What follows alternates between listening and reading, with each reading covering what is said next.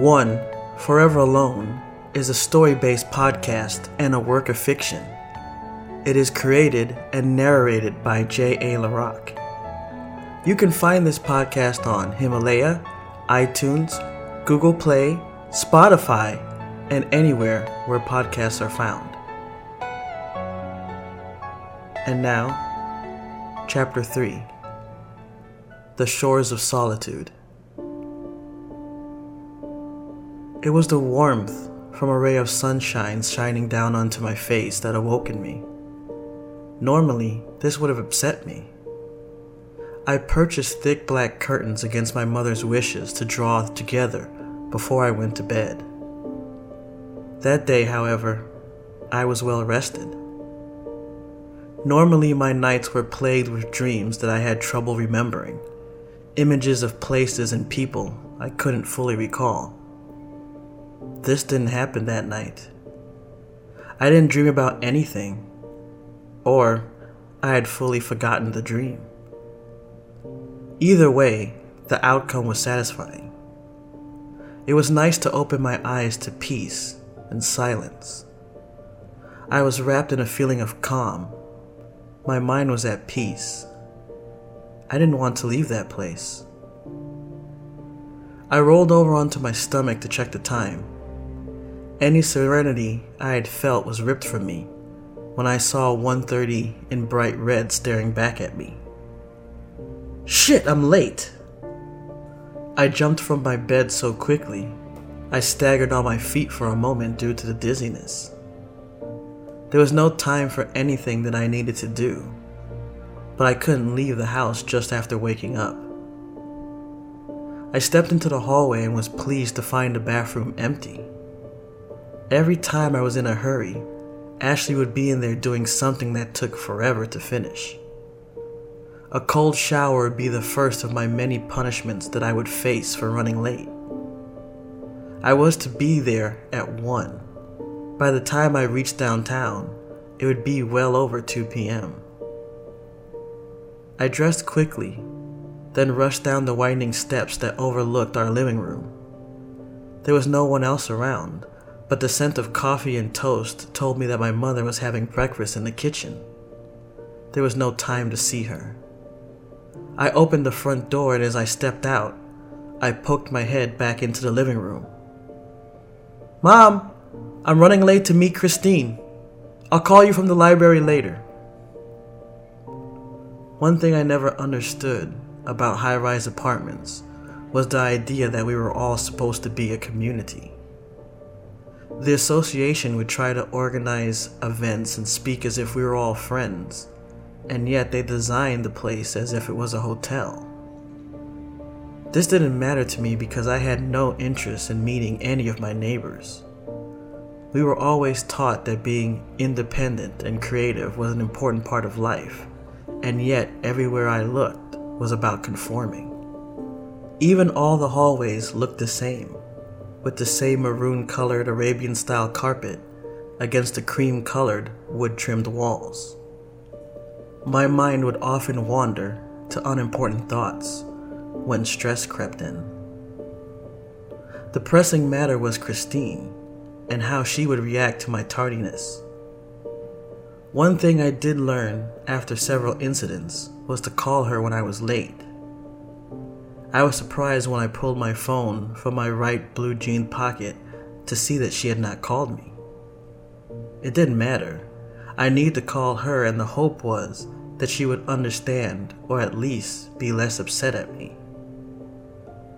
I dialed Christine's number while I pressed the call button for the elevator. I knew after our conversation last night and the matter of importance that she brought up, she would think I wasn't going to show. I care deeply for Christine, but the truth is, sometimes it's more a hassle than it's worth. The call was picked up by her voicemail.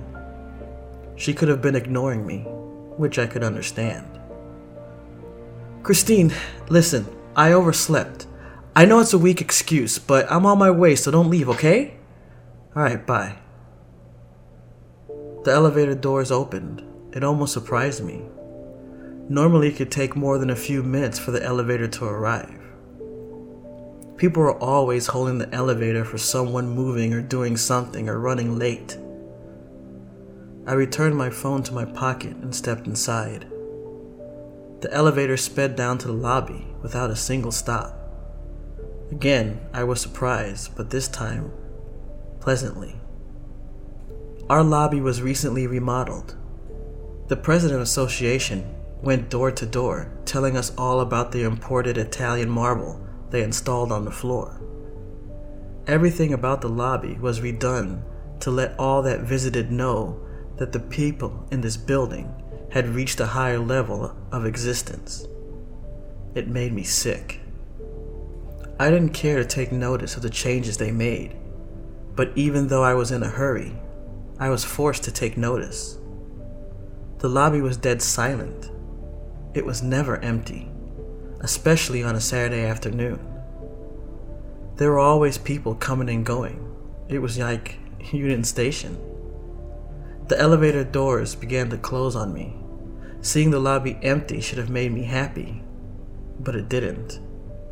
My shoes echoed through the lobby as I made my way to the doorman station.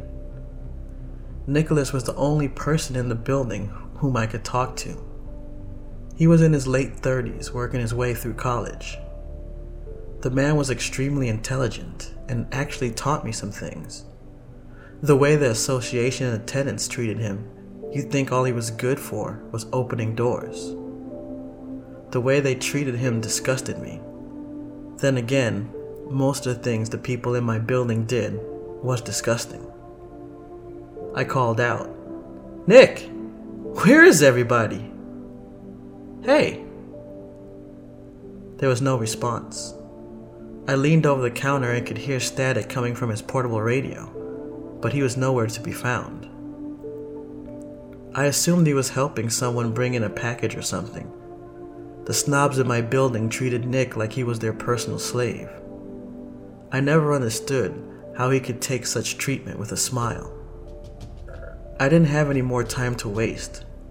I was already late enough. I made my way back towards the elevator and exited into the garage under the building. Just like the lobby, it was quiet out there as well. No sounds of cars exiting or entering.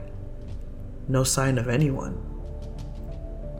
Perhaps something was going on over at North Avenue Beach across from Lakeshore Drive or in Lincoln Park. I quickly ran over to my bike. My Yamaha R6 motorcycle was my most cherished possession. When I first laid my eyes on its candy apple blue frame, I fell in love. Or the closest thing you could come to. I remember telling Christine how much I loved the motorcycle.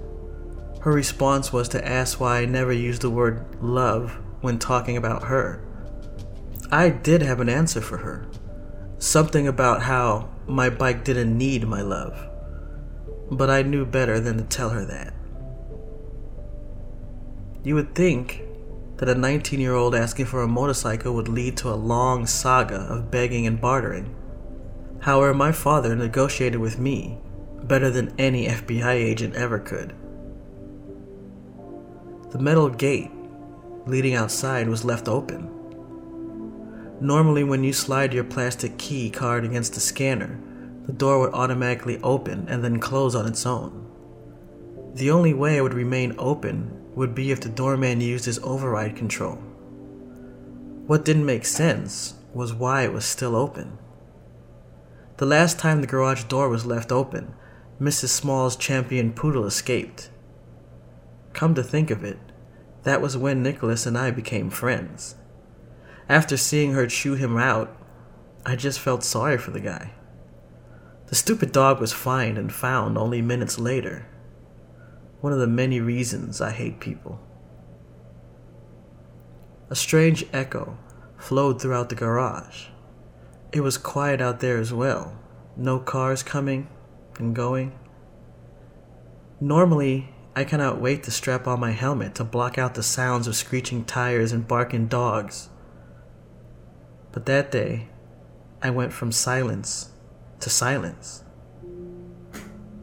The roar of my engine put that to an end. I raced onto North Shore Drive, screeching my tires against the pavement. I had been warned for doing that by the security guards, but they were not around, and I didn't care. My thoughts returned to Christine and why she had not called me back yet. She often made the mistake thinking that by not talking to me, I would take it as a punishment. One time she tried not talking to me for a week. It was a peaceful week. By the weekend, she called me upset that I hadn't reached out. I often wondered if she knew me at all.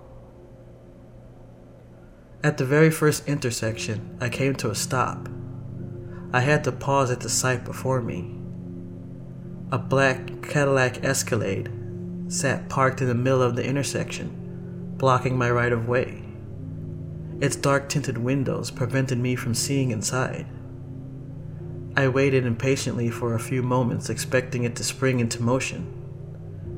Women in their oversized SUVs. They were always losing control of them. At least, that is what I believed happened. Yet another delay. I could have easily gone around the vehicle, but I was pissed off at that point. The first thing I noticed as I pulled my helmet off was how cold it felt. That, and of course, the quiet. But I was about to break the silence once again. Hey! Move that oversized, overpriced piece of shit! My voice echoed as if I was still in the garage. I was taken aback for a moment by the lack of people or cars on the road. Where were the dog walkers, the joggers, for that matter, where were the birds? I pushed my curiosity aside, leaned my bike on its kickstand, and stormed over to the driver's side of the SUV. Come on! What's the holdup? There was no reaction, nor sounds from within the SUV.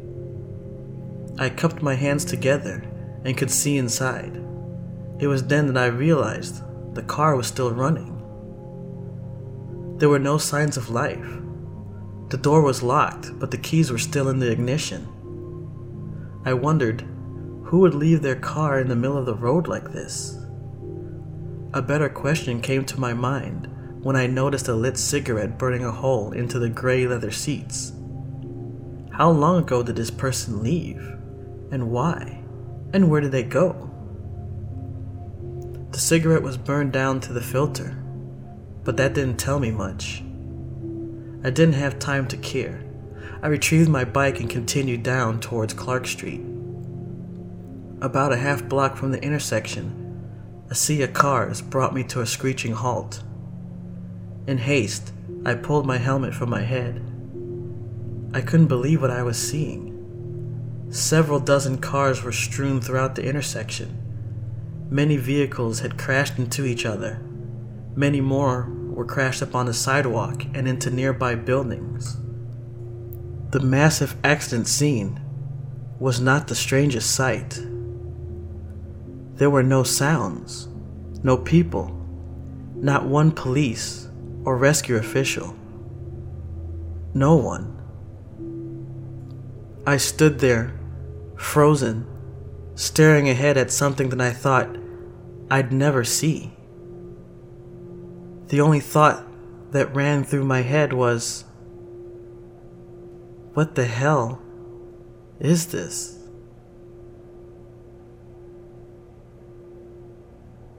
Next time, Chapter 4